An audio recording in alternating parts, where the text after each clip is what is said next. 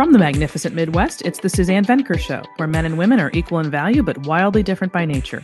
Join us here every week when we challenge the culture's hugely flawed narratives about men, women, sex, and love. From coast to coast and from around the world, thank you for joining us. So, today I'm going to talk about the power of silence in a relationship. But first, I want to tell you guys about a conference that I attended in Orlando this past weekend. It's called the 21 Convention, and its mission is to restore masculinity to its rightful place in our society. The founder is Anthony Johnson, who's been doing this now for some 15 years, but it has recently garnered a lot of steam because, as you all know, things between women and men have gotten considerably worse during this time period. The war on men, in particular, has hit its peak, and it is time to fight back. I am proud to join these men on this mission and have scheduled one man in particular who I met and who I'm excited to introduce to the to all of you. He'll be on in a few weeks, and his name is Will Spencer. His website is renofmen.com, R E N of men.com, which stands for the Renaissance of Men. I highly encourage you to check out his site as well as his Instagram Instagram account, which is at Ren of. And as always, don't forget to become a subscriber of this podcast by going to suzannevenker.com forward slash podcast and clicking on Become a Subscriber. That is how you get all the extra goodies. So, in America, silence gets a bad rap. It's considered especially distasteful in women, who for years have been taught to speak up and to speak out. The assumption is that if they don't, they are somehow subordinating themselves. This is crap. Silence is, in fact, golden. It is so, so powerful in a relationship. When I say nothing as opposed to saying something, I often find that I've said a lot.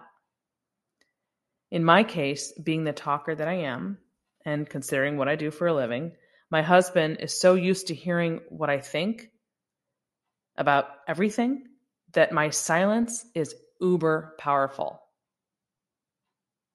Maybe you guys can relate. Think about a time when your guy said something that embarrassed you. When this happens, the urge to speak can be overwhelming. But if you can muster the courage, the deference, to keep still, trust me, you will have spoken volumes. Most men know what their wives or girlfriends are thinking because we talk so much more than they do. And as a result of this, men often tune out. This can be annoying, I know, but it also means that when we don't say anything, they hear that silence loud and clear sort of like when men finally do say something, we women perk up like that, but in reverse. So when I say communication is overrated, I don't mean you should hold in your thoughts and your feelings all the time and never let them out. I just mean sometimes you should. One obvious advantage to not talking so much is that you become a much better listener. You also have the opportunity to collect your thoughts before speaking. This is, and this is true, of course, of both women and men. When you allow the silence to do its thing, that's where the power lies. So instead of automatically responding with what you're thinking and feeling in the moment, taking a step back, putting duct tape over your mouth if you have to, leaving the room, going for a drive, whatever you need to do to allow the silence to enter the equation or enter the conversation I promise you, you are going to find that what you come back with later is going to be a thousand times more powerful, positive, and fruitful than had you just spouted off what you were thinking in that moment. When my husband and I get into a particular heated argument, if we do, and there are far fewer of those today than there have ever been, I'm pleased to say, he almost always disappears for some period of time. And by the time he comes back, he's much more focused. I, however, at least in the past, would never collect my thoughts. I, I would just speak them. If I don't like something, well, this is who I am in general. Like I do this in my day life, you know, my day job or whatever, just as a matter of habit. If I don't like something, I'll say so. If I'm feeling frustrated or frustrated or tired, I will announce it. If I have an opinion, I will share it.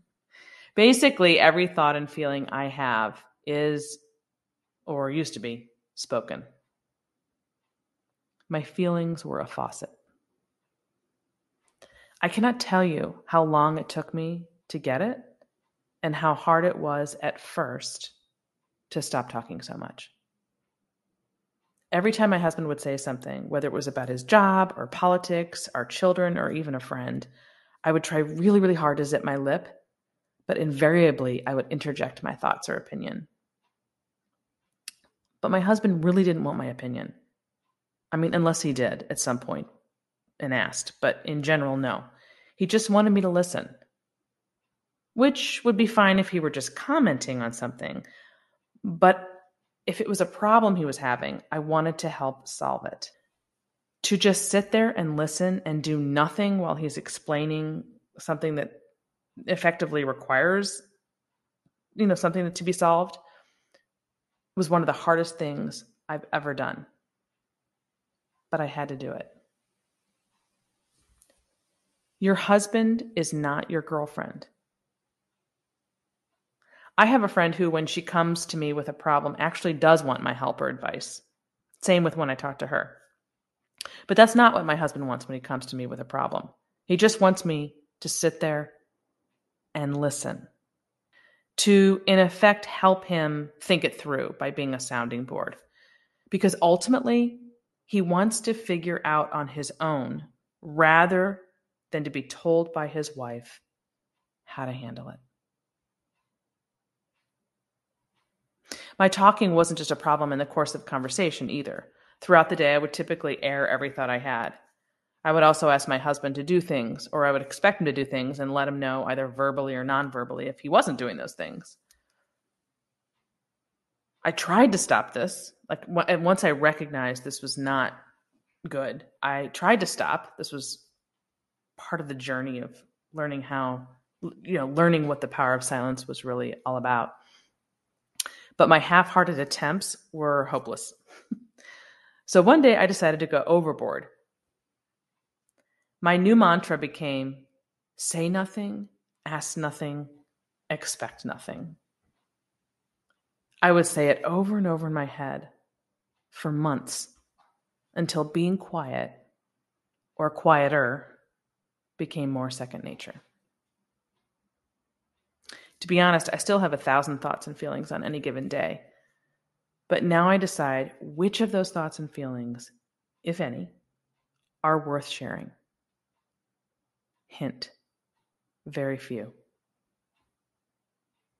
This is especially true when it comes to my insignificant day to day woes, especially ones that my husband cannot fix. He does not need to hear about everything that happens to me during the day. Discussing the minutiae of daily life would bog him down with unnecessary drama that he can't do anything about. Airing these insignificant woes made me feel better, but it made him feel awful. Because men aren't designed to just listen to women vent. That's what girlfriends are for. Your man wants to be able to fix something for you, to do something for you, to help, to be your hero, to to to jump in and save the day. And when you're just venting insignificant stuff that eh, he can't do anything about, not only not only does he he's going to have a small window for how um, how much he can tolerate of that, but also he feels there's there's no point in telling him because at the end he's like, well, I can't do anything about it, and this is what's going through his head. So just keep it short and to the point or don't say it at all because if I can't do anything to help you, he gets gets depleted by that. So there's really no gain to it whatsoever. If anything, it's just going to strain your relationship. So now I'm going to suggest that if you're a woman listening to this, you give it a try. Get out the duct tape and for one week, talk only when you absolutely must. Before you open your mouth, Think about why you want to say whatever it is you want to say. And then ask yourself these three questions Is it true? Is it necessary? And is it kind? That's actually a Buddhist thing. I didn't come up with that. Or you could use the mantra I did say nothing, ask nothing, expect nothing. The goal here isn't to turn you into a mouse. The goal is to help you take stock of your speech and to try to determine whether or not you talk more than necessary or more than is good for your relationship. Because if your goal is to be heard, and let's face it, whose isn't, you can accomplish this same thing using far fewer words. This is true across the board, but it's especially true in your marriage. I have wives who practice this and can vouch for this in my coaching practice. And the I, I just cannot even tell you how immediate the response is. For one thing, most you know, if you're married and you're listening to this, if you're in a relationship, your guy knows your your guy probably knows what you think uh, pretty much about everything. um, unless you're an extremely introverted, quiet person, which is possible. But um, I don't run into many of those women today. So your man is just in touch with what you think and feel. And if you all of the sudden don't speak when he's expecting you or when you've conditioned him to speak, uh, conditioned him to hear you speak, sorry, and then you're and then you're quiet, that is going to speak volumes. That is going to be louder. That silence is going to be louder than anything you could possibly say. There's something about it that allows him to well allows both people to collect their thoughts for sure but also speaks to him as a man because men are far less um, communicative of course verbally typically than we are. And it gives him the space that he needs to co- sort of collect his thoughts and come back with something. So this idea that communication and, and communication to some degree, I, I like to say it's overrated. And I mean that sort of tongue in cheek because communication is crucial in a marriage for sure. But I believe that silence is terribly underrated. And the only way to sort of prove it to you or to help you understand what I mean is to just have you practice it. Just do it. You know, consider this like an experiment for a week. Um, I mean, literally, this is exactly what I do with my clients. So everything is an experiment. And, you know, it's not like forever is how you have to live. Just try it, see what happens. And when you see the results, you get excited and you want to come back for more and keep doing it and keep learning new skills that are different from um, what you've been doing up until now. And it's just extremely powerful, these these various skills. And this one, this particular one, silence and being quiet and not speaking every time you have a thought is just huge. I cannot convey to you enough of how powerful it is. And anyone who gives it a go, who wants to reach out to me afterwards and tell me about it, um, I would love to hear about it. And as always, you can reach me at Suzanne at the SuzanneVenkershow.com. Okay, thanks everyone. That's it for today. And that ends this hour of the Suzanne Venker Show. Before you leave us, I'd appreciate it if you take one minute to give us a review at Apple Podcasts or whatever platform you use. If you've done that already, or if you can't leave a review on your podcast player for some reason, please consider sharing the show with a friend or a family member. Word of mouth is the primary way we get the word out about the Suzanne Venker Show. Thanks for listening, everyone. Have a great week.